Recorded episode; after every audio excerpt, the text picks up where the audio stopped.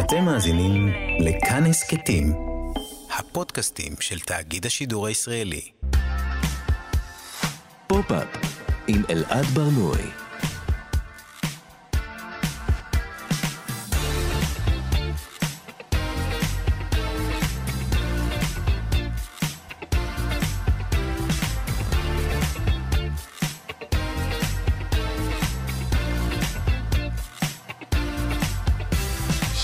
שלום, בוקר טוב, כאן תרבות, אתם על פופ-אפ. בכל שבוע אנחנו מדברים כאן על התרבות שמעניינת באמת. כל יום חמישי בשעה 10 ב-105.3, 104.9 FM.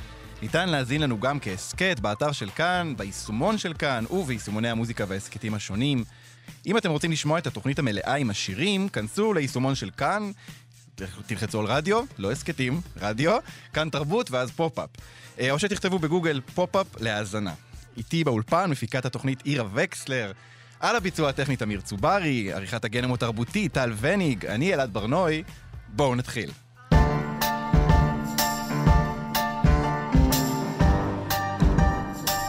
היום אנחנו בתוכנית מיוחדת של פופ-אפ, אה, שכל כולה מוקדשת לאיימי ויינהאוס, לציון עשור למותה, אה, מחר ב-23 ביולי. אה, נדבר על כל מיני זוויות בדמות של איימי ויינהאוס וההשפעה התרבותית שלה עד היום. איזה מין מוזיקה היא הייתה עושה אם היא הייתה היום בחיים? האם הייתה לה פתאום אה, תקופת רוק וקיי-פופ? ולמה למרות שעברו רק עשר שנים, קצת קשה לדמיין אותה בזירת הפופ של היום. נשאל גם, למה סמים ומוזיקה הולכים טוב ביחד?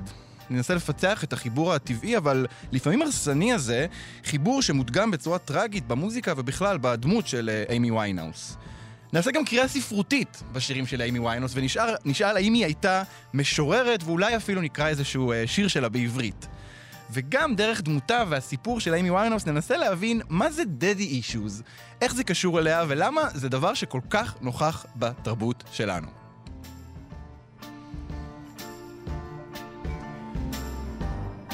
איימי ג'ייד ויינהאוס נולדה ב-1983 למשפחה יהודית שגרה בלונדון. כבר בגיל 13 היא התחילה לנגן ולשיר, אבל בגיל 14 היא סולקה מבית הספר בגלל בעיות התנהגות, וכבר אז היא התחילה להתנסות בסמים. בשנת 2003, כשהיא בת 20, יוצא האלבום הראשון שלה, פרנק, שזכה להצלחה יחסית ולאהבת המבקרים בבריטניה. אה, זה היה אלבום עם השפעות חזקות של ג'אז, אה, ויינהאוס הייתה אה, שותפה בכתיבת כל השירים בו, אבל מאוחר יותר היא הסתייגה ואמרה שהיא לא לגמרי עומדת מאחוריו. בשנת 2006, כשהיא בת 23, יוצא אלבומה השני, Back to Black, שהפיק מרק רונסון. אה, ויינוס כתבה את כל השירים באלבום. Uh, הוא כלל שירים כמו Rehab, You know I'm no good, Back to Black, והוא הפך להצלחה עצומה. Uh, זה אלבום עם השפעות של סול ופופ ו-R&B. Uh, זה אלבום ששבר שיאי מכירות והאזנות. הוא הפך לאלבום הנמכר ביותר בבריטניה במאה ה-21. במשך שנים הוא, הוא היה במקום הראשון, עד שאדל עקפה אותו ב-2018. הוא זיכה את ויינהאוס בחמישה פרסי גרמי, הוא סימן אותה כאחת המוזיקאיות המבטיחות בעולם. אבל ויינהאוס כידוע לא ממש הספיקה אה, לממש את ההבטחה. אה, כזכור, היא סבלה מהתמכרויות לסמים, לאלכוהול, נטייה לפגיעה עצמית, אה, איזה מנגנון הרסני כזה, הפרעות אכילה, אה, וכמו בשירים שלה, היא יצאה ונכנסה מגמילה שוב ושוב. מצבה הלך והידרדר עד שבסוף, ב-23 ביולי 2011, היא מתה מהרעלת אלכוהול בביתה בשכונת קמדן בלונדון. כמה חודשים לאחר מותה יצא האלבום Lioness: Hidden Treasures, שכלל כמה הקלטות וסקיצות שלה, קאברים לשירים, וזה בעצם כל מה שנותר לנו מאיימי ויינהאוס, זו, זו כל המורשת המוזיקלית שלה. עכשיו, אנחנו באמת נדבר היום על אה, איימי ויינהאוס מהרבה כיוונים שונים, אה, אבל כדי להבין את הסיפור שלה באמת, כדי להבין את איימי ויינהאוס לעומק, אנחנו צריכים לדבר על דמות אחרת, על אדם בשם דוני האת'ווי.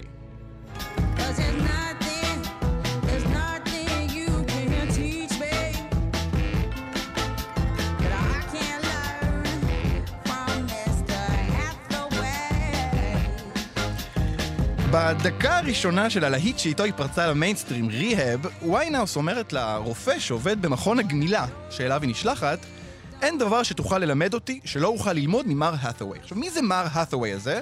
מדובר בזמר בשם דוני האת'ווי, אה, זמר סול אמריקאי שנולד בשיקגו בשנת 45. הוא ידוע בעיקר בזכות השירים This Christmas ו-The Ghetto, אבל השיר אולי הכי ידוע שלו זה בעצם קאבר אה, ל-A Song for You, שזה סטנדרט סול אה, של ליאון ראסל. Made some bad rhymes. I've Acted out my life in stages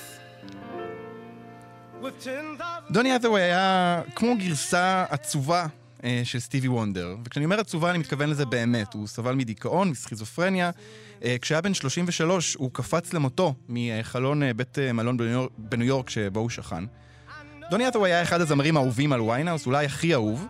היא העידה לא פעם שהוא השפיע על הסגנון שלה מאוד, והיא גם ביצעה לא מעט שירים שלו. אחד השירים האלה זה A Song for You, שאנחנו שומעים כאן ברקע, בביצוע של האת'ווי. זה היה אחד השירים האחרונים שוויינהאוס הקליטה, ואנחנו נדבר על הביצוע הזה עוד בהמשך התוכנית, אבל אני רוצה להתעכב דווקא על רגע מסוף ההקלטה הזאת של איימי ויינהאוס.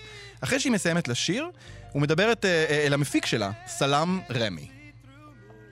You know what, Donny Hathaway, you know what, I see Donny Hathaway as like, like Carleen Anderson. Like on Marvin Gaye, like great, but Donny Hathaway, like, he couldn't contain himself. He had something in him, you know. דוני האת'ווי כמו קרלין אנדרסון או מרווין גיי, אה, ויינהאוס אומרת. הוא נהדר, אבל הוא לא הצליח להכיל את עצמו. דוני האת'ווי, היה היה בו משהו בפנים, היא אומרת.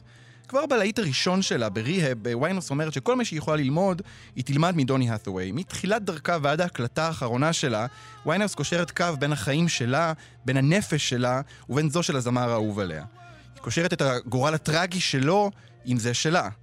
ונדמה שממש מהרגע הראשון היא מנסה לומר לנו, אני יודעת איזה גורל מצפה לי, ואין לי מה לעשות נגד זה.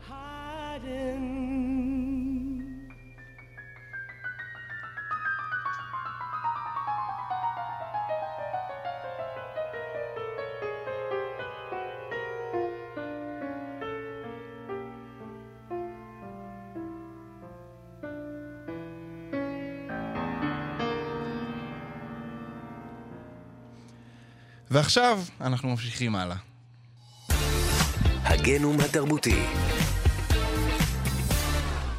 כשמדברים על אימי ויינהאוס, אי אפשר שלא לדבר על התמכרות ועל סמים.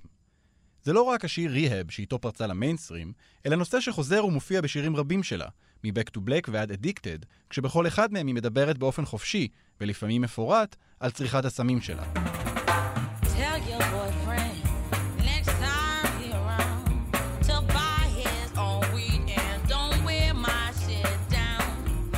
Down. ויינהאוס לא לבד.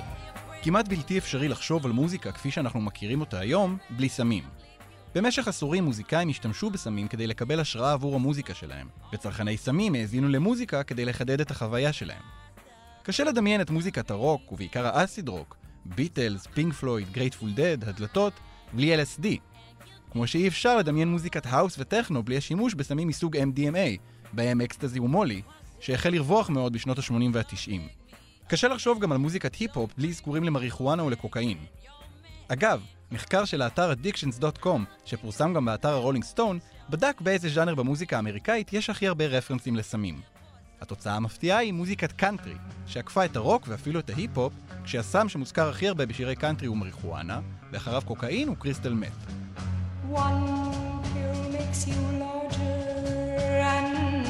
One pill makes you And the ones that mother gives you don't do anything at all. Go ask. יש כל כך הרבה שירים שעוסקים באופן ישיר בסמים, שנוכל לבלות כמה שעות רק בלמנות את שמותיהם. Purple Haze של ג'ימי הנדריקס, Lucy in the Sky with Diamonds של הביטלס, White Rabbit של ג'פרסון איירפליין, Under the Bridge של רד צ'ילי פפרס, אפילו נפלת חזק של איפה הילד או שיר טיול של אביתר בנאי. הרשימה לא נגמרת. Tell אבל מה שמעניין הוא שיש רשימה ארוכה לא פחות, ואולי אפילו יותר, של שירים מוכרים שהעיסוק שלהם בסמים יותר מעורפל, סליחה על משחק המילים, והוא שולח אותנו המאזינים לנסות להבין מה המשל ומה הנמשל. לעיתים קרובות מדובר בשיר שמדמה בין תחושת התאהבות ובין תחושה של התעלות מסמים או של התמכרות. לדוגמה, שיר Diamonds של ריאנה, שאומנם נשמע כמו שיר אהבה, אבל אזכורים של מילים כמו אקסטזי ומולי, והדיבור על יהלומים, מרמזים על כך שמדובר בעצם בשיר אהבה ל-MDMA.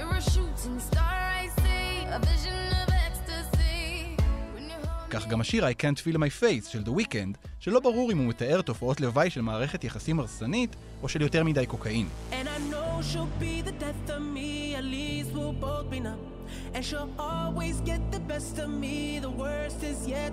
אפילו השיר There She Goes של להקת The La's הבריטית, שאומנם נראה כמו שיר אהבה אופטימי, אבל יש פה שורות שמתארות מה שנדמה כמו התמכרות קשה להרואין.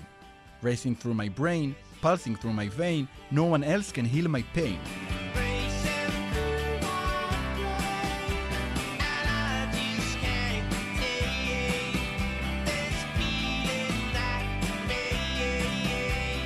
גם השיר Golden Brown של הסטרנגלרס, שנדמה כמו שיר האהבה התמים והמתוק בעולם, נחשד בכך שהוא למעשה מתאר באופן ציורי ומוחשי במיוחד את חוויית השימוש בהרואין. Texture like sun lays me down with my mind she runs. אבל כמובן שזה לא רק המוזיקה. הקולנוע, הטלוויזיה, האומנות הפלסטית, כולן עסקו בחוויות שונות של שימוש בסמים. אי אפשר שלא להזכיר סרטים וסדרות כמו רקוויאם לחלום, טריינספוטינג, העשב של השכן, אופוריה, שובר שורות וסורק באפלה. אגב, זה לא מקרי שרוב הסרטים האלה מבוססים על ספרים, שהרי כרגיל, הספרות הייתה שם קודם. מאליס בארץ הפלאות של לואיס קרול, דרך פחד ותיעוב בלס וגאס של הנטר אס תומפסון, ועד מיליון רסיסים קטנים של ג'יימס פריי. הספרות אוהבת סמים. זה לא מפתיע. הספרות במהותה היא אומנות שמנסה לצלול לעומקי התודעה האנושית. החיפוש אחר מצבי תודעה שונים וחוויות פסיכדליות, ובהמשך לכך התמכרות, הביאו אותה לאורך השנים לשיאים של יופי. מספיק לקרוא את האופן שבו מתאר הסופר האנגלי אדוארד סנט אובין את הניסיון שלו בשימוש בהרואין, כפי שכתב על כך בספרו חדשות רעות מ-1992, בתרגומה של דבי אילון. הרואין הוא הדבר היחיד שבאמת עובד, כותב סנט אובין. הדבר היחיד שעוצר את ההתרוצצות שלו סחור סחור בגלגל העכברים של שאלות שאין להן תשובה. הרואין הוא חיל הפרשים. הרואין הוא רגל הכיסא החסרה, המעוצבת בדייקנות כך שתתאים לכל שבבי השבר. הרואין נוחת בהמיה בבסיס גולגולתו, ונכרך באפלוליות סביב מערכת העצבים שלו. כמו חתול שחור שמצטנף על הכרית החביבה עליו. הוא רך ועשיר כמו גרון של יונה, או כמו נטז של שעבת חותם על דף נייר, או כמו חופן של אבני חן הגולש מיד ליד. יפה, לא? ובכל זאת נדמה שלמוזיקה יש יכולת אחרת מלשאר האומנויות בדימוי של חוויית הסמים. לאורך ההיסטוריה השימוש בסמים, בפולחנים דתיים למשל, היה לעיתים קרובות מלווה במוזיקה קצבית שהתאימה לתחושה שהסם מעורר, והעצימה אותו. יש שורה ארוכה של מחקרים נוירולוגיים שחוקרים את הקשר בין סמים מסוימים ובין מקצבים מסוימים, ואת תחושת העונג שמתעוררת בשל כך. לא מדובר רק על מוזיקה שבטית מיערות האמזונס או על מוזיקה טראנס ששומעים במסיבות טבע ביער בן שמן, אלא גם על מוזיקה פופולרית, כמו למשל מוזיקת הדיסקו, שהרבה מההצלחה שלה בשנות ה-70 וה-80, ובמידה מסוימת גם היום, קשור לשימוש בסמים של הרוקדים במועדונים.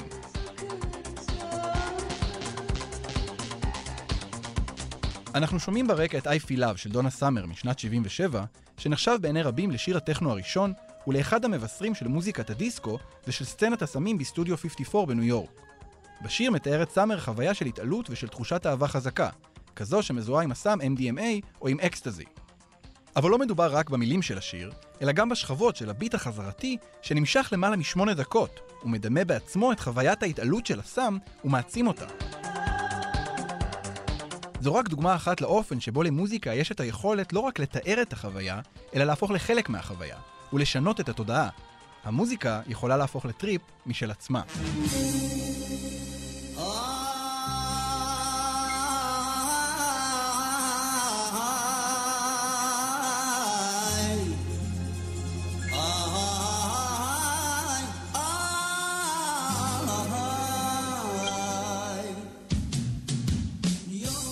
אבל כמו בכל טריפ, בסופו מחכה המציאות. והמציאות היא אף פעם לא צלולה או יפה או נעימה אחרי שההשפעה עוברת. למעשה, המציאות שמחכה בסופם של כמה מהטריפים המוזיקליים הגדולים ביותר, היא מציאות הרוסה ושבורה, שכמו בשירים שמצליחים להביא משהו מחוויית העונג של הסמים, נשמעת בכאבה ממש מן הצליל הראשון. תשמעו את הקול של זוהר ארגוב כאן, בשיר הפרח בגני שיצא בשנת 82.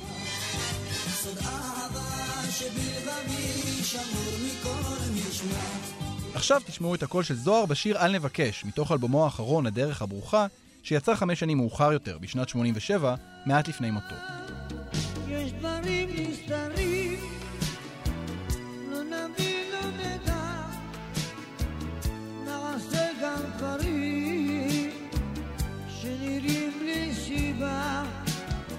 איזה הבדל נשמע בין קולו הצלול, הזך של זוהר הצעיר, ובין קולו הסדוק של זוהר מוכה הסמים. לא מפתיע שהוא ניסה למנוע מהמפיק ניסים בן חיים להוציא את האלבום על ידי צו בית משפט, אך ללא הצלחה.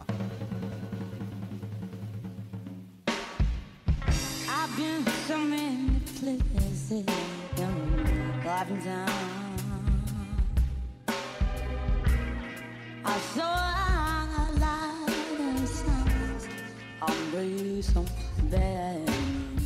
גם בקול היפה והחזק של אימי ויינהאוס, הסמים עשו שמות. לא מדובר רק על ההופעות המפורסמות שבהן עלתה על הבמה כשהיא שיכורה ומסוממת לקול קריאות בוז מצד הקהל. גם בהקלטות האחרונות שלה, ברור שהיא לא כתמול שלשום. הזכרנו מקודם את השיר A Song for You של דוני האת'ווי, שוויינהאוס הקליטה לפני מותה. ניתן לשמוע כיצד הקול שלה מתקשה לסחוב את השיר, לעמוד בקצב שלו. היא מתבלבלת במילים, וכמעט אי אפשר להבין מה היא אומרת. אחת הזמרות הגדולות של דורה לא מצליחה לשיר את אחד השירים האהובים עליה בעולם. קשה להאזין לביצוע הזה, אבל הוא מדגים בצורה מכאיבה לא רק את ההתרסקות של ויינהאוס ואת הסוף הקרב שלה, אלא גם את האופן שבו מוזיקה מצליחה להביא את חוויית הסמים בצורה מוחשית, אמיתית ומשכנעת יותר מכל אמנות אחרת. כשהיא לא רק מספרת את הסיפור, אלא תמיד חלק ממנו. גם אם הסיפור הזה הוא טרגדיה אחת גדולה.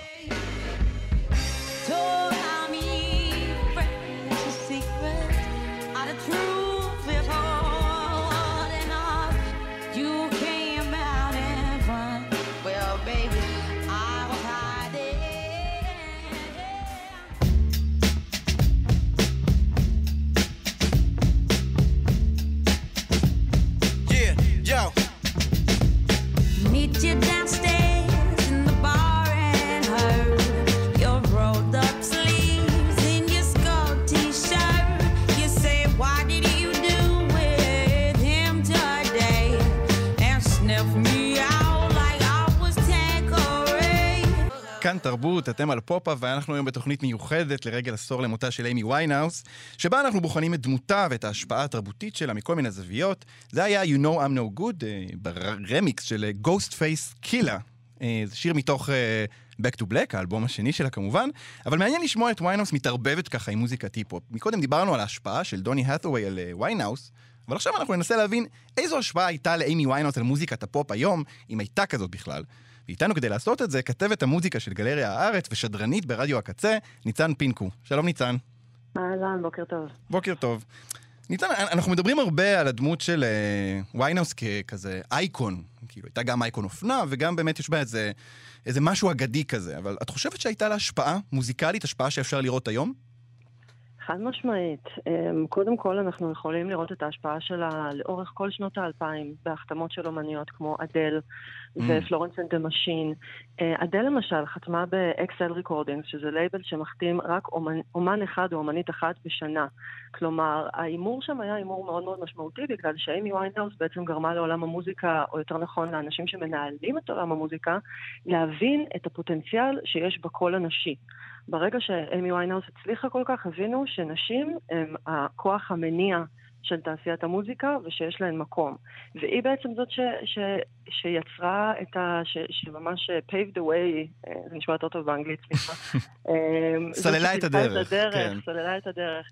לאומ- לאומניות כמו אדל, אדל ו Florence and the Machine, למשל, אחד מה, מהדברים הכי גדולים אה, של העשור הקודם, אה, ולורד, ואומניות שיכול להיות שלא היינו שומעים עליהן בכלל, אם לולא איימי ויינהאוס הייתה מגלה את הכוח הזה שיש בה, שיש בקול הנשי. את אומרת הכל, ו- ואני חושב ממש על, באופן הכי מילולי על הכל. כלומר, על זה שהזמרות שציינת, זה זמרות עם קול גדול כזה ומאוד מאוד אה, אה, דיסטינקטיב, כאילו מאוד ייחודי. נכון מאוד, נכון מאוד. אז עכשיו באמת אנחנו קצת יותר אה, בעידן של אה, לחשושים, אה, בהשפעה של בילי אייליש, ולמשל גם לורד בסינגלים האחרונים שלה, היא לא נכון. ממש משתמשת במלוא הקול שלה כפי שהייתה עושה באלבומים הקודמים, אבל זה בסדר, כלומר יש, יש שינויים בעולם המוזיקה שהם טבעיים והם טובים, ועכשיו אנחנו פחות בווייב של ביונסה עם כל ה diva, diva ass כזה, אה, ויותר בעניין של שירה שהיא יותר אה, מלודית ורכה מאוד ומאוד מאוד מינורית.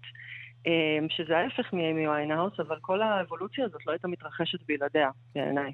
זה מעניין, את יודעת, גם אה, את, מזכירה את, את הלחשושים ואת אה, לורד ואת אה, בילי אייליש, וחשבתי למשל על, על השיר אה, אחד לפני האחרון של אה, בילי אייליש, היא מדברת שם אה, My Power, אה, Your Power וכל העניין הזה של... אה, כאילו נושאים כאלה שאנחנו שומעים היום הרבה במוזיקה של העצמה נשית, ובעצם אצל איימי ויינהאוס לא היה את זה כל כך. כלומר, העצמה אה, אה, אצלה הגיעה ממחוזות אחרים לגמרי, מאיזה gutters כאלה, מאיזה תהומות.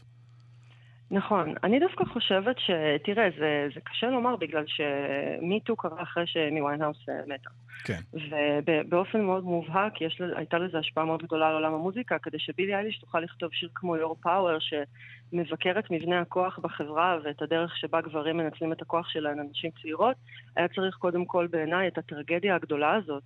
של ויינהאוס, שאנחנו ראינו אותה קורסת מולנו. זה כן, קרה בזמן אמת, כן, וראינו כן. את ההופעות והזדעזענו וחשבנו איך אף אחד לא שומר עליה. והיום יש לנו את זה גם עם בריטני ספירס. נכון. שגם שם יש סיפור עם אבא מאוד דומיננטי, שכנראה יש לו איזושהי השפעה שהיא שלילית, לפי כל העדויות ששמענו עד עכשיו. אה, אני חושבת שדווקא כן היה הרבה מאוד כוח בריהאב. אני יכולה להגיד שכשהשיר הזה יצא, אני זוכרת שהייתי בצבא והייתי מקשיבה לו כל הזמן, כל הזמן, כל הזמן. היה לי ממש רע, הייתי ממש בדיכאון, וזה דווקא כן נתן לי הרבה כוח, שהיא כן. כאילו, יש לה בעיה, אבל היא מדברת עליה בצורה שהיא כאילו... אה, כאילו זה בסדר, זה סבבה, כן. היא, היא מתמודדת עם זה, הכל, הכל טוב, זה בשליטה, כי היא בשליטה, ואפילו שידענו שזה לא נכון בחיים הפרטיים שלה, ב... הקול שלה היה, היה לו כזאת סמכות. זהו, שהיא זה, דווקא- אני, אני ממש מסכים, אני חושב שמשהו בקול שלה הוא... אה, אני חושב על, ה- על, על השיר כשהוא יצא לרדיו, אז, אז אני דמיינתי אישה, קודם כל אישה שחורה, אבל גם מבוגרת הרבה יותר. דמיינתי את זה שהיא באמת סמכות כזו של מישהי שאומרת, הם אמרו לי לעשות ככה, ואני אומרת, לא, לא, לא. כלומר... אני ב- סבבה, אז אל- אל תתערבו לי. כן. ניצן, את יכולה לדמיין היום בזירת הפופ שלנו את איימי ויינהאוס פועלת? את יכולה לחשוב, נגיד, מה היא הייתה עושה אם היא הייתה עכשיו זמרת אה, אה, חיה ופעילה ובריאה? אני רוצה להאמין שמרק רונסון היה ממשיך ליצור איתה דברים יפים, אה, אבל אני באמת חושבת ש... תראה, מאוד קשה לדעת, היא הוציאה רק שני אלבומים. יש לנו מעט מאוד מוזיקה מוקלטת שהיא הוציאה בפועל, ובסך הכל היא פעלה בז'אנר די מצומצם שהוא הנאו-סול, כן. אה, ולא באמת, אה, לא, לא שמענו ממנה מגוון מאוד גדול. אה, כלומר, אה, היא עבדה גם עם טוני בנט ועשתה כל מיני דברים, אבל בסך הכל הכל היה די ז'אנר אחד. ואני נכון, רוצה להאמין נכון. שהיא הייתה מצליחה להתפתח ו- ולחקור גם מחוזות אחרים, בעיקר כי גם מרק רונסון מאוד מאוד מתעניין בעולם הפופ ובכל האפשרויות שיש לו להציע, כמו ששמענו שהוא עשה באלבומים האחרונים שלו ובשיתוף הפעולה שלו עם מיילי סיירוס. בכלל, אה, אה, מרק רונסון מאוד תפס, כלומר, הוא די התפוצץ יחד איתה, כלומר, אה, Back to נכון. Black זה גם היה, נכון, זו הייתה פריצה שלו בתור איזה משהו ענק נכון כזה, וה-. והסגנון הזה שלו, שהוא מתפתח ומשתנה, אבל עדיין הוא נשאר, נגיד Uptown Funk, זה שיר שנשאר איתנו, אה, אה, והסגנון שלו הוא לא מאוד שונה מה- מ-Back to Black. ועכשיו זה גם קצת חוזר, אה, הזכרת את ברונו מרס עם Uptown Funk, אז באמת אה, יחד עם אנדרסון פק, יש לו גם את הלהיט המאוד מאוד נכון. גדול, Leave the Door Open, שהוא גם מאוד איימי ויינהאוסי, אפשר ממש לשמוע אותה משתלבת שם בשמחה ובאהבה עם השפעות של אה, סטיבי וונדר וכל המוזיקה השחורה שהיא גדלה עליה. אמ, אני חושבת ש, שזה נגיד שיר, אה, Leave the Door Open, שהוא עדיין להיט מאוד גדול, למרות שהוא יצא לפני כמה חודשים, של סילק uh, סוניק, זה נגיד באמת מראה את ההשפעה שיש לה עכשיו.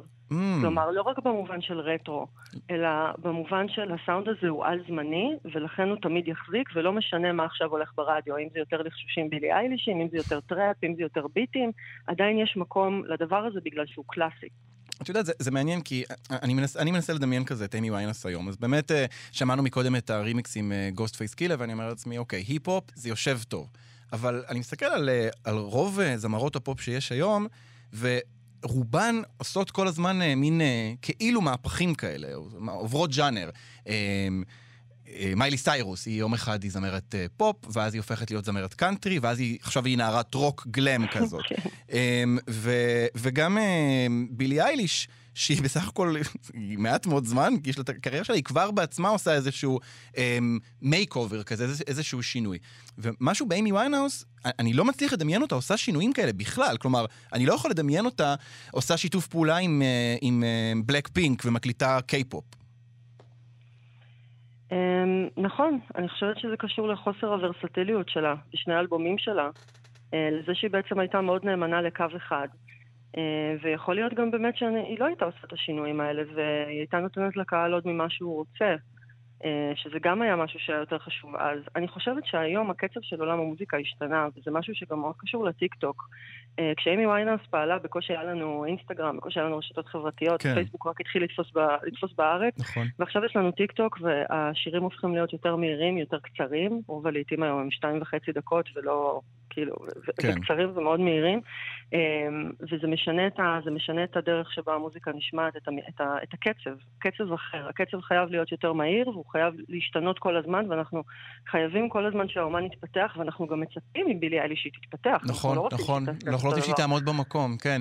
ולא לא ציפינו את זה מאיימי ויינהאוס, בגלל שכל מה שהיא נתנה לנו אמרנו עליו תודה, בגדול. זה- את יודעת, אני מנסה. גם לחשוב על זה באופן, אה, לחבר את זה לסיפור החיים שלהם. כי נגיד, עם בילי אייליש וגם עם איילי סאוורס, אנחנו קצת מודעים לזה שמדובר בכל זאת באיזשהו מוצר. אנחנו מקבלים כאן מוצר פופ, שיושבים מאחוריו אה, הרבה מפיקים והרבה מנהלים, שמנסים למקסם אותו כל הזמן ו- ולשפר אותו כל הזמן, ושאנחנו נהיה כל הזמן בעניין. ואצל איימי ויינהאוס זה לא כל כך היה ככה, ואני אני חושב גם על זה שהיא הביאה את הסיפור שלה, את, ה, את החיים שלה, את ה storytelling שלה, לשירים.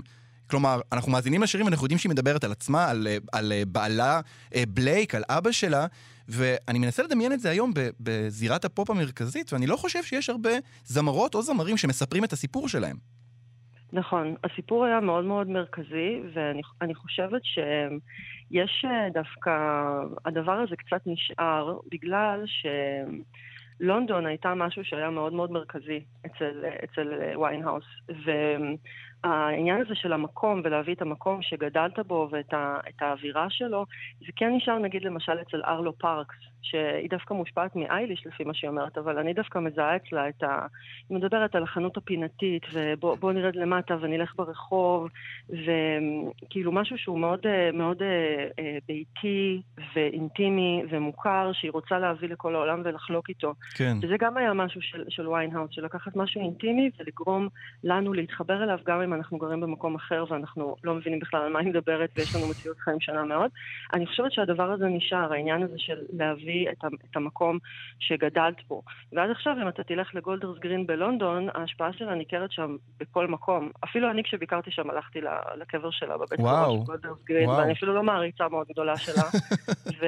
אבל זה פשוט הנוכחות שלה היא מאוד מאוד שם. אתה תראה 200 אלף גרפיטי ו murals, ואנשים מאוד מתגעגעים אליה, כי היא באמת הצליחה להביא משהו, אנשים שמרגישים שהיא ייצגה אותם, את החוויית כן. חיים שלהם, הספציפית מאוד. כן, כן, יש באמת, אה, אני חושב שגם ההבחנה כאן על, אה, על, זה, על זה שהיא מלונדון, בכלל זה שהיא בריטית, אה, עדיין יש, אה, היא עדיין מביאה את עצמה יותר, אני חושב, מאשר אה, אה, זמרות שמגיעות מתוך התעשייה האמריקאית, או זמרים, זה לא, אה, אה, אין כל כך הבדל במובן הזה, אבל... כן, היא מזוהה עם מקום, עם, עם הלך רוח של מקום, וליצור ולשנות אותו. לקחת איזשהו, איזשהו אה, landscape מוזיקלי מאוד ספציפי ולשנות אותו לפי מה שמתאים לה ולהשפעות שלה ולדברים שהיא גדלה עליהם, שהם בכלל כאילו מה-50's ומה-60's ובכלל כאילו לכאורה לא קשורים בכלל למה שקורה עכשיו, ובכל זאת להביא להם את הגוון המוזיקלי שהוא כן רלוונטי לתקופה ולרגע הזה ולחבר אותם ביחד.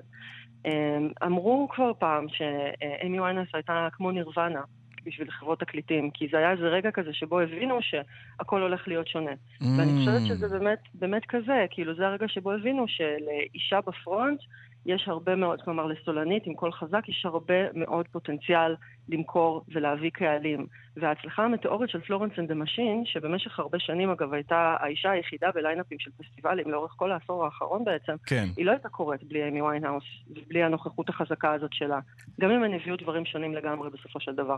זה מעניין, זה, אני אוהב את זה שמצד אחד אנחנו מדברים על זה שיש לה אה, אה, קול חזק ונוכחות חזקה, ומצד שני את מדברת באמת על, ה, על האינטימיות הזאת שיש עם השירים שלה, אני מאוד מאוד מזדהה עם הדבר הזה, אה, ואני חושב שזו התחושה אולי המרכזית אה, שנשארת לנו.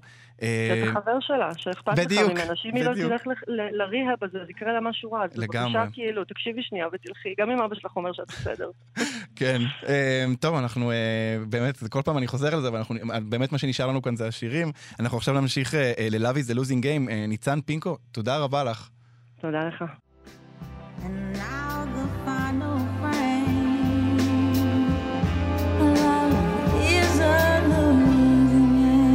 כאן תרבות, אתם על פופ-אפ, והיום אנחנו בתוכנית מיוחדת לרגל עשור למותה של איימי ויינהאוס, שבה אנחנו בוחנים את דמותה של איימי מכל מיני זוויות. עכשיו, השיר ששמענו נקרא Love is a losing game, והוא מתוך האלבום שלה Back to Black. זה שיר שמתאר את האהבה כגורל אבוד מראש. בשנת 2008, סטודנטים לספרות באוניברסיטת קיימברידג' באנגליה נתבקשו להשוות בין מילות השיר של ויינהאוס ובין מילים של שיר בשם As You Came From the Holy Land, שכתב משורר אנגלי מהמאה ה-17 בשם סר וולטר ראלי. אה, תרגמתי את השיר לעברית ואנחנו נקרא אותו עכשיו, ואז נדבר עליו. תמיד מפסידים באהבה. בשבילך הייתי לאהבה, תמיד מפסידים באהבה. שרפה חמש קומות גובהה, תמיד מפסידים באהבה. לא הייתי צריכה להמר, מה עשינו, הכל ייגמר. ועכשיו, זמן השכבה, תמיד מפסידים באהבה. מנגנת הלהקה בפקודה, אהבה היא יד מפסידה. כאב ללא כל מידה, אהבה היא יד מפסידה. למעמקים תצלול בכל כובדה, נחשפו הקלפים, איזו אבדה, ואתה הרי מהמר נודע, אהבה היא יד מפסידה. עיניי עצומות לא רואה כלל, שאהבה היא כניעת גורל. הזיכרונות מפזרים דעתי לחלל, אהבה היא כניעת גורל. על פני ניסיונות נואלים, מרחוק רועם צחוק האלים, ועכשיו זמן השכבה, תמיד מפסידים באהבה. עכשיו, הסיבה שתרגמתי את השיר זה כי לא מדובר בשיר פופ רגיל, זה שיר ממש עם מבנה אה, פואטי מאוד מאוד ברור, עם חריזה, ובאופן כללי זה לא קורה כל יום שמילים של שיר פופ עומדות לניתוח בחוג לספרות באוניברסיטה מכובדת כמו קיימברידג'. וזה גרם לי לחשוב על ויינהאוס המשוררת. היא כתבה על עצמה את רוב השירים, והיא לקחה את העניין הזה של כתיבה מאוד ברצינות. הנה משהו שהיא אמרה על כתיבה, כשאת כותבת שיר את צריכה לזכור איך הרגשת, את צריכה להרגיש איך היה מזג האוויר, איך הצוואר שלו הריח, את צריכה לזכור את כל זה. ואנחנו עכשיו נדבר על איימי ויינהאוס המשוררת, ומה אפשר ללמוד מהטקסטים שלה עליה.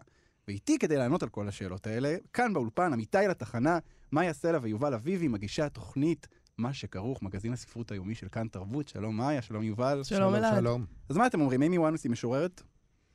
אני חושבת ש... אני, אני לא מתנגדת להגדרה הזאת. אה, אני אה, בהחלט אה, מוכנה לקבל אותה, נגיד, אם היית אומר משוררת ביט, אז בכלל Mm. זה היה מצוין. אה, במובן הזה שהיא היא קודם כל לא מוצר מתועש של, אה, של הפופ, נגיד, או של הרוק, שרוב המוצרים הם כאלה. כן. אפילו ש, שאנחנו אוהבים, אבל כן. הם מתועשים. כן. ואני מאוד אהבתי את הציטוט הזה שהבאת שלה, שאני לא מכירה, כי זה בדיוק, נכון, זה בדיוק מה שהיא עושה. זאת אומרת, זה, זה, היא, כותבת, אתה רואה שזאת האמת. כן. יש שם איזו אמת גולמית כזאת, שהיא לא מנסה להפות ולאפר, ו, והיא לא, וזה לא, זה לא ניצחונות, וזה לא העצמה, וזה לא כל הדבר הזה. זה מה- מהמאורות האלה של ה... זה, זה, היא מפעם, היא כמו, ש, כמו שעשו את זה פעם. בואי נפתח את זה רגע. את אומרת, זה לא ניצחונות, זה, זה מהמאורות, כלומר, היא, אין, אין לה פה איזושהי מטרה בשירים, איזוש, איזושהי אמירה שהיא רוצה למסור לנו, אלא היא מביאה מין נתח מהחיים שלה? היא, מצייר, היא, היא מביאה לנו תמונה מהחיים שלה. היא לא מנסה, נגיד, אה, להפוך את זה להעצמה נשית כמו שנהוג היום, I will survive. לא, לא נהוג היום, זה נהוג כבר כבר 50 עשרות שנה, שנים, כן. כן. אה, לא הדבר הזה של אה, הי- הייתי למטה ועכשיו אני למעלה, אצלה היא תמיד למטה עדיין. אה, זה מין, אה, זה מין אה, שירה של נרקומנים, Mm. אה, שירת אופיום אה, כזאת, אבל באמת מפעם, אני גם זוכרת ששמעתי אותה פעם ראשונה, עוד לפני אפילו שהבנתי את המילים, רק שמעתי את הקול הזה.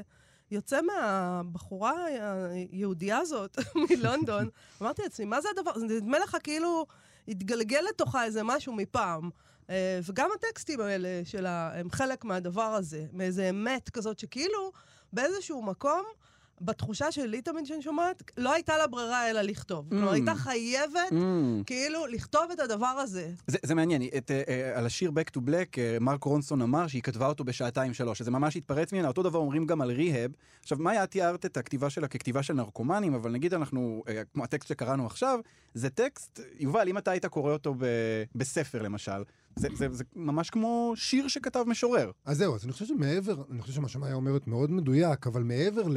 האם שירה נמדדת בכך שהיא, שהיא מייצגת אמת, או שהיא נכתבה מתוך סערת אה, רגשות, זה בהחלט שם הדברים האלה, אבל מעבר לדברים האלה גם יש, אתה יודע, כשלוקחים את זה לקיימברידג', אז מן הסתם מבקשים מהסטודנטים גם, אוקיי, תשפטו את זה לפי הכלים שלימדנו אתכם. כן. האם יש פה את החריזה, האם יש פה את המשקלים, האם יש פה את כל הכלים הפואטיים, שאני מניח, אני יכול רק לקוות, כמובן שבקיימברידג' כל הסטודנטים שולטים בהם הרבה יותר טוב ממני, ואני חושב שאם עושים את זה, אז בהחלט, בהחלט אפשר למצוא הרבה דרכים לעשות את זה. זאת אומרת, אם אתה מסתכל על המבנה של is a losing game, אז באמת יכול לראות, כמו שאתה אמרת, את המבנה המאוד מאוד מוקפד, את החריזה, את, ה, את, ה, את המשקלי, את הדרך שבה אתה מדמיין לעצמך שאפשר היה להקריא את זה. כי אנחנו זוכרים, נגיד, שאת האמירה הזאת ששירה אתה אמור לשמוע, פרוזה אתה אמור לקרוא, אבל שירה אתה אמור לשמוע, ואנחנו חושבים לעצמנו על הקצב שה, שהמבנה הזה מייצר.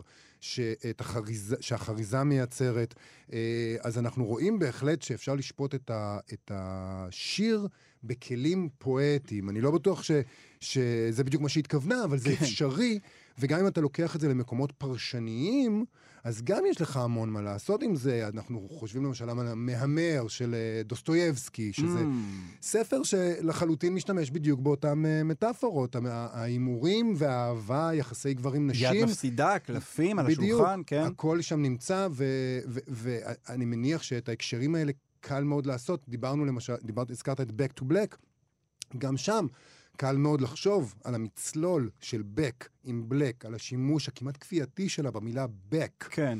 בוא, בוא, בוא נשמע רגע אה, אה, טעימה מתוך, אה, מתוך השיר, מתוך Back to Black. נשמע רגע.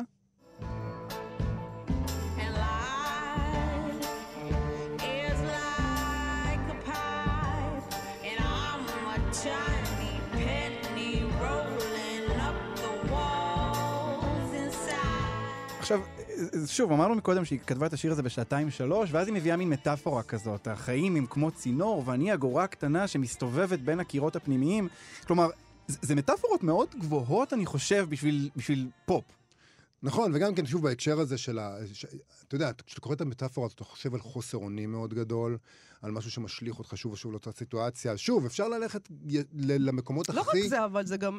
וואו, איך חשוב... מה- על מה עובר לבחורה הזאת בראש? כלומר, לא, אתה חושב על זה, מאיפה הבאת את הדבר הזה, שאת הפני הזה, שבמורד הצינור, יש משהו, זה יש מה משהו זה? מאוד מעניין באופן שבו היא חושבת, אה, אה, כשאני חושב נגיד באמת על מטאפורות. אני בהתחלה, כש, כש, לפני שאמרתי את המילה משוררת, אמרתי, היא ממש מייצרת מטאפורות טובות. יש לה מטאפורות שחוזרות על עצמן, אה, נניח העניין של, של מים. בשיר Wake Up Alone, היא לוקחת את העניין של תביעה ושל He swims in my eyes, והיא ממש הולכת עד הסוף, היא, תשתמש בכל פועל אפשרי שקשור במים. דמעות מופיעות בהרבה שירים שלה. אפילו היא, היא לוקחת מילה כמו, מילה כאילו, סליחה, מילה גסה, היא לוקחת את המילה דיק ועושה עם זה גם, גם הומור וגם אה, אה, היא משתמשת בזה בשביל לדבר על, אה, על בן זוג שעזב אותה והוא עזב אותה כל כך מהר והיא אומרת kept his dick wet. כלומר, היא, היא יודעת לעשות את הדברים האלה בצורה שבעיניי היא באמת יוצאת דופן לכותבת מה, מהז'אנר. נכון, אין לה- חושב- אין לה אור, אין לה אור בעיניי, זה זה הסיפור שלהם עם Mm. ויינהאוז. אה, אין לה- אין אין לה מרחק בכלל, היא לא היא לא שומרת על עצמה גם. יש פה איזה עניין של שמירה, שהיא לא... ש- בגלל זה אני- אני קוראת לזה, נגיד, שירה של נרקומנים, לא כדי להעיד על זה שהיא הייתה נרקומנית, או שכל הנרקומנים כותבים שירה. בכלל לא. כמטאפורה, אוקיי? אין אור שם, אין שום דבר שחוצץ בין הרגשות שלה לבין הדף, לבין זה שאנחנו עוד מעט הולכים לשמוע את זה.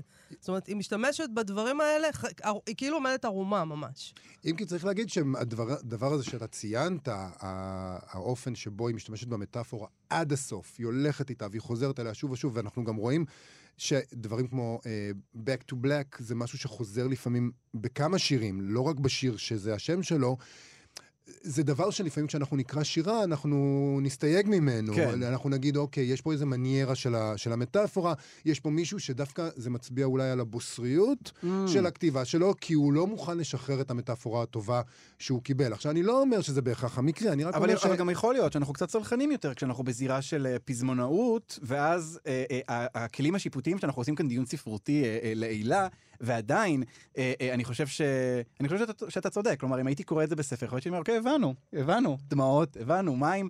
אה, אבל, אבל כן אולי יש לנו איזושהי סלחנות אה, יותר גדולה כלפי מי שהיא מציגה את עצמה לפחות כפזמונאית. אנחנו עושים לה עוול כפול בעצם. אוקיי. אנחנו עושים לה עוול כפול, כי כאילו אנחנו מכריחים אותה בכלל, אנחנו אומרים לה, אוקיי, את לא פזמונאית, את לא זמרת ענקית, נהדרת, עם קול מדהים, את בקיימברידג', בחוג לספרות. והיא, אני מדמיין לעצמי את אימי רונלדס אומרת, מי רוצה אתכם בכלל בקיימברידג' הנפוחה שלכם? אני מהגאדר, כאילו, מה אתם מכניסים אותי לקיימברידג'? אני לא רוצה, אנחנו עושים לה עוול כפול, כי אנחנו אומרים, בואו, נש... הנה, נעשה לה את הטובה הזאת, נשפוט אותה בכלים האלה, ואני בכלל בכלל לא בטוח שזה הכלים שהיא רוצה. היא אומרת, אני אשתמש במטאפורות שלי, אני אעשה את הדברים שלי, אני אכתוב את הדבר הזה שמאיה אומרת, הוא חשוף כל כך, וזה נכון, זה ברור שיש פה משהו מאוד מאוד חשוף, אבל, אבל בהכרח זה אומר שזאת פואטיקה, זה בהכרח אומר, אנחנו מדברים על בוב דילן, הנה, נתנו לו את הגושפנקה, אתה משורר. א- אני נתנו חושב... לו את הנובל. כן. והוא לא אז- בא, אבל- וזה אומר משהו. אבל, אבל, אבל זה כמעט בגידה בטכניקה שלה, ובמה שהיא מנסה לעשות, להכניס אותה לתוך הקונבנציות של אני- השירה. אני- אני מבין מה אתה אומר, ואני חושב, אני אני חושב על זה נגיד מהצד השני. כלומר, היא לא צריכה את הגושפנקה, אבל אני, אני לפחות באופן אישי מרגיש שאני מרוויח מהדבר הזה. כלומר, אם אני עכשיו נהנה מהשירים שלה אה, ברמה הכי הכי הכי אינטואיטיבית, הכי חשופה, back to black, ועצב, ודמעות, ואני שומע את כל הדברים האלה. אבל אז אני פתאום מביא את זה, עזוב אותי מקיימברידג', כן, אבל אני פתאום פותח את השיר ואני אומר, וואו, יש כאן מבנה ממש מעניין, זה מלמד אותי המון דברים ש, ש, שמחוץ לעולם הספרות הם רלוונטיים לי. כלומר, בעולם הספרות לא אכפת לי מה החותמת, אם יסתכלו עליה כמשוררת או לא משוררת, אבל אני, ב, בעול, בעולמות שלי, בעולם המוזיקה, בעולם הפופ, היכולת שלי להבין אותה פתאום באיזה נקודת מבט ספרותית, ובשביל זה הבאתי אתכם לכאן, אה, עוזרת לי להבין את המוזיקה שלה בצורה באמת אה, גבוהה יותר. כן, ויש לנו גם לפעמים צורך, ל... כשאנחנו רואים איזה דבר מה, למשל את, ה... את הטקסטים שלה, שאנחנו... וזה גורם לנו לחשוב, ואז אנחנו רוצים להגדיר את זה, להגיד, רגע, מה אני רואה פה? כלומר, זה מה שהתרבות בעצם עושה, היא אומרת, רגע, בוא, בוא נחשוב רגע, מה אנחנו רואים פה? וזה חשוב לנו לה- להבין מה אנחנו רואים פה ולקרוא לזה בשמות, אתה רוצה, לק... אז למשל שירה. זה שם. כן. אה, זה מה שהתרבות יודעת לעשות. ו- וזה לא, זה לא שאנחנו מפסידים משהו, כן? זה לא שאנחנו אומרים, אוקיי, אסור לנו Love is עכשיו... a losing game, יובל. אנחנו תמיד מפסידים, לא משנה מה. אני, אני, זה לא שאנחנו מפסידים במובן הזה שאנחנו, אה, אסור לנו עכשיו לקרוא אותה ככה, כי זה בגידה בה. אנחנו יכולים לעשות עם הטקסט שלה מה שאנחנו רוצים, כמובן. ואני חושב שכמו שאמרת, יש הרבה ערך בזה, ויש המון רפרנסים אצלה שאפשר לחשוב עליהם וללמוד עליהם, אבל גם צריך לזכור שבסופו של דבר, אחרי כל הדברים האלה, המ- המקום שבו הטקסט הזה צריך להתפענח הוא כשהיא שרה אותו ואתה מאזין. אני מסכים זה לגמרי. הדרך אני, שהיא הגישה ואני אותו. חושב שאולי זה, זה באמת העניין המרכזי כאן מכל הסיפור הזה, זה אה, מטאפורה או לא מטאפורה. בסוף, בסופו של דבר אה, יושב אדם מול טקסט או מול, אה, בתוך האוזניות ומקשיב ומרגיש. אה, ואני באמת אה, אשלח את כולכם, אה, כשאתם מאזינים לאמי מאוני, תסתכלו, תתייחסו למילים, כי באמת אה, מדובר כאן במילים יוצאות דופן. מאיה סלע, יובל אביבי, תודה רבה לכם. תודה תודה רבה. לך.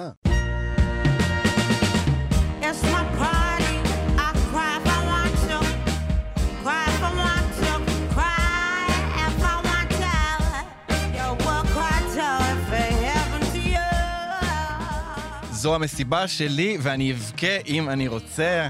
רוצה, איימי ווינהאוס עם קווינסי ג'ונס בקאבר לקלאסיקה שידועה בביצוע של לסלי גור מ-63, ואנחנו ממשיכים. עם אלעד ברנוי. אז בסיפור של איימי ווינהאוס אה, נכנסים ויוצאים אה, מחייה כל הזמן גברים הרסניים. מבן הזוג, בעלה לשעבר בלייק פילדר סיביל, אה, שעליו היא כתבה את האלבום Back to Black, ועד אבא שלה, מיץ' ווינהאוס, שבסרט התיעודי שעשו על חייה, איימי, אה, הדמות שלו מוצגת כדמות הרסנית, נצלנית, אבל כזו שהיא לא מצליחה להתנתק ממנה. ושתי המילים שכל הזמן עולות בהקשר של איימי הן daddy issues. Daddy issues, אה, סוגיות שקשורות לאב, קשה לתרגם את זה קצת, זה מונח תרבותי שאנחנו שומעים הרבה, בטח בשנים האחרונות, ועכשיו אנחנו ננסה להבין אותו קצת יותר לעומק, אה, וכדי לעזור לנו עם זה, איתנו על הקו פסיכולוגית תעסוקתית וכתבת המוזיקה של פוליטיקלי קורט, נטע עמית. שלום נטע. שלום, אלעד. נטע, בוא, בואי נתחיל ממש מהבסיס. מה זה בעצם דדי אישוז? אוקיי, אה, הרבה פעמים מכירים את המושג אה, תסביך עדיפות. אתה יודע מה זה? אני צריכה להגדיר קצת? לא, תסביר עדיפוס, אני חושב שאנחנו יודעים. זה הבן שהוא מין אה, רוצה, מאוהב באימא שלו ורוצה לרצוח את אבא שלו, נכון? זה נכון. אז הגרסה הנשית של זה זה בעצם תסביך אלקטרה, שזה Mm. כמו אדיפוס אבל בבאס, כלומר זה שווה 30 אחוז פחות. זה גם מהמיתולוגיה היוונית, בעצם על אלקטרה, ובמקום רצח אב יש לנו רצח אם. אה, כלומר שהבת רוצה לרצוח את אימא שלה כי היא מאוהבת באבא שלה. כן, אה, מי שהטביע את המושג בעצם זה פרויד, אה, והוא טען שמקור ההיסטריה הנשית זה בפנטזיות לא ממומשות של הבת כלפי האבא. אה, זה, הוא אמר שאי פתרון של התסביך בעצם גורם למערכות יחסים בעייתיות עם גברים בהמשך החיים ולפיתוח נוירוזות, או מה שאנחנו קוראים דדי אישוז.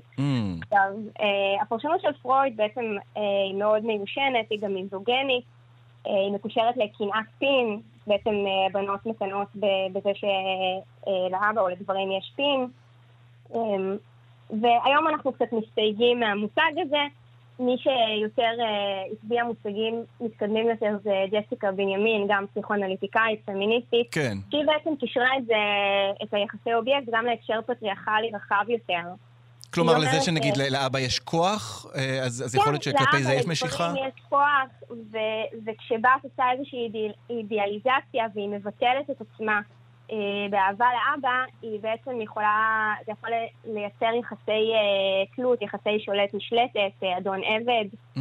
ו- ובעצם הערכת היתר של הבת לאבא היא נובעת מהמסרים של אה, עליונות גברית בתרבות פטריארכלית. כן, כלומר ש- ש-. שלא שלא מדובר ב- באיזה קשר ביולוגי, אלא באמת משהו יותר שמחובר למבנים חברתיים. יש לזה... גם הרבה- וגם, גם וגם. יש גם את הקשר הביולוגי ו- והיחסי האובייקט. בסוף אה, היחסים שלנו עם ההורים שלנו, מה שנקרא יחסי אובייקט בפסיכולוגיה, הם בעצם אה, היחסים הראשוניים שלנו, והם מעצבים גם את המערכות יחסים שלנו בעתיד. בין היתר גם מערכות יחסים רומנטיות. איזה, אני חושב על, על מופעים ש- שיש בתרבות של זה. אנחנו שומעים הרבה את המילים האלה, דדי אישו, זה לי תמיד עולה בראש מדונה. אה, אה, יש לה את השיר Oh Father, שבו היא בעצם קושרת בין, אה, בין אבא שלה לגברים הרסניים אחרים שהיו לה בחיים. פאפה דון פריץ'. אה, איזה, איזה עוד מופעים מוכרים של זה אנחנו רואים היום? אה, אז קודם כל יש את בריטני ספירס, אני חושבת קשה לא, לא להתייחס כן, למה כן. שקורה שם. אה, גם אה, מופע מאוד קיצוני, לא יודעת מה היחסים שלה עם אבא שלה, אבל יש שם אבא מאוד דומיננטי ושולט, ובמובן שהיא שולט בה, היא לא, היא לא יכולה לעשות שום דבר בעצם. אה, ואם אנחנו חוזרים לאימי ויינאוס, אז אה, אבא שלה, אני לא יודעת, אה, ההורים שלה התגרשו כשהייתה ילדה, כן. אני לא יודעת מה היה טיב הקשר עם אבא שלה, אבל הוא חזר בצורה מאוד אה, נוכחת לחיים שלה כשהתפרסמה. כשהתחילה להרוויח כסף, כן. כן, כשהתחילה להרוויח כסף, ולמשל בסרט עליה אימי, אה, אחד הדוברים אומר, היא בעצם, היא, היא רק רצתה את אבא שלה, היא רק רצתה את הקשר איתו, אבל הוא לא בא לבד, הוא בא עם מצלמות. וואו. היא העריצה אותו, היא העריצה את האדמה שהוא דרך עליה, והוא, היו לו עוד אינטרסים שם. זה, זה, יש קטע מדהים שהיא עושה דו- דואט עם אה, טוני בנט ל-Body and Soul, והיא אומרת לו, לזמר הנערץ עליה, שהיא שמחה לעשות את זה כי אולי היא תגרום ככה לאבא שלה לקנא. אה, כן, יכול להיות. אה, עכשיו, טוני בנט, אם אנחנו מתייחסים על אה, גברים הרסניים בחיים שלה, דווקא טוני בנט זה, הוא נראה כמו איזושהי דמות אב מיטיבה דווקא, נכון, הדואט שלהם, וכאילו נראה שיש שם איזשהו חיבור מאוד אה, חיובי דווקא. נכון, נכון. אה, אז, אז בעצם הדמויות שנכנסות לחיים, דמויות של גברים כאלה שנכנסות לחיים, זה, זה, זה, זה בא או כ, כמשהו מול האבא, כלומר כאיזה מרד באבא, או כתחליף לאבא? אה, זה יכול להיות, זה יכול להיות אה, מרד, זה יכול להיות תחליף, למשל ללכת עם גברים יותר מבוגרים, זה יכול להיות איזשהו עוד מנגנון של הרס עצמי, למשל הקשר שלה עם בלייק, אה, Back to Black. כן. אה, השיר עליו נשמע שהיה שם משהו ש... ש... אתה יודע, הזין את ההתמכרות והייתה איזו תלות מאוד גדולה. אה, אני לא, לא יודעת כמה הקשר הזה תרם לה. כן, זהו, אנחנו, באמת, אנחנו צריכים לסיים, אבל אני רוצה לשאול אותך ש, שאלה אחרונה, את, את חושבת שהעניין הזה שמדברים עליו, ה-daddy issues האלה, זה באמת היה חלק אולי מה, מההרסנות הזאת שהייתה לה בחיים? יכול להיות, תראה, הייתה, הייתה שם איזושהי פגיעות מאוד גדולה, אם קודם הזכירו, היא הייתה בלי אור. הייתה שם איזושהי פגיעות מאוד גדולה שהיה מאוד קל לנצל. כן. אה, ויכול להיות ש... שגברים בחיים שלה ניצלו את זה. יואו, טוב, זה, זה... הטרגדיה הגדולה באמת זה שזה כאילו, תמיד אפשר להסתכל ולהגיד, טוב, זה קרה, זה סיפור אחד וזה, אבל אנחנו מסתכלים ואנחנו רואים את זה שוב ושוב מופיע לא, אצל... זה לא רק סיפור אחד. כן, זה... כן, זה משהו גדול אה, הרבה יותר.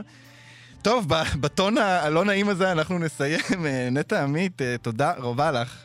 תודה לך. וזהו, אנחנו הגענו לסוף התוכנית, פופ-אפ בכאן תרבות. את כל השירים של התוכנית אפשר לשמוע, אה, למצוא בפלייליסט מתעדכן בספוטיפיי, חפשו פופ-אפ. אם לא מצאתם, חפשו אותו בחשבון, בחשבון האינסטגרם שלי. תודה לעירה וקסלר על ההפקה, תודה לטכנאי השידור תמיר צוברי, תודה לטל וניג על עריכת הגנום התרבותי. אני אלעד ברנוי, אנחנו מסיימים אחד השירים הכי יפים בעולם, השיר הכי גדול של איימי ווינהאוס לדעתי, Back to Black, להתראות.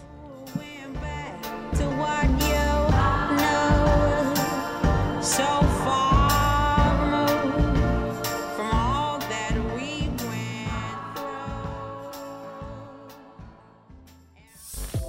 אתם מאזינים לכאן הסכתים, הפודקאסטים של תאגיד השידור הישראלי.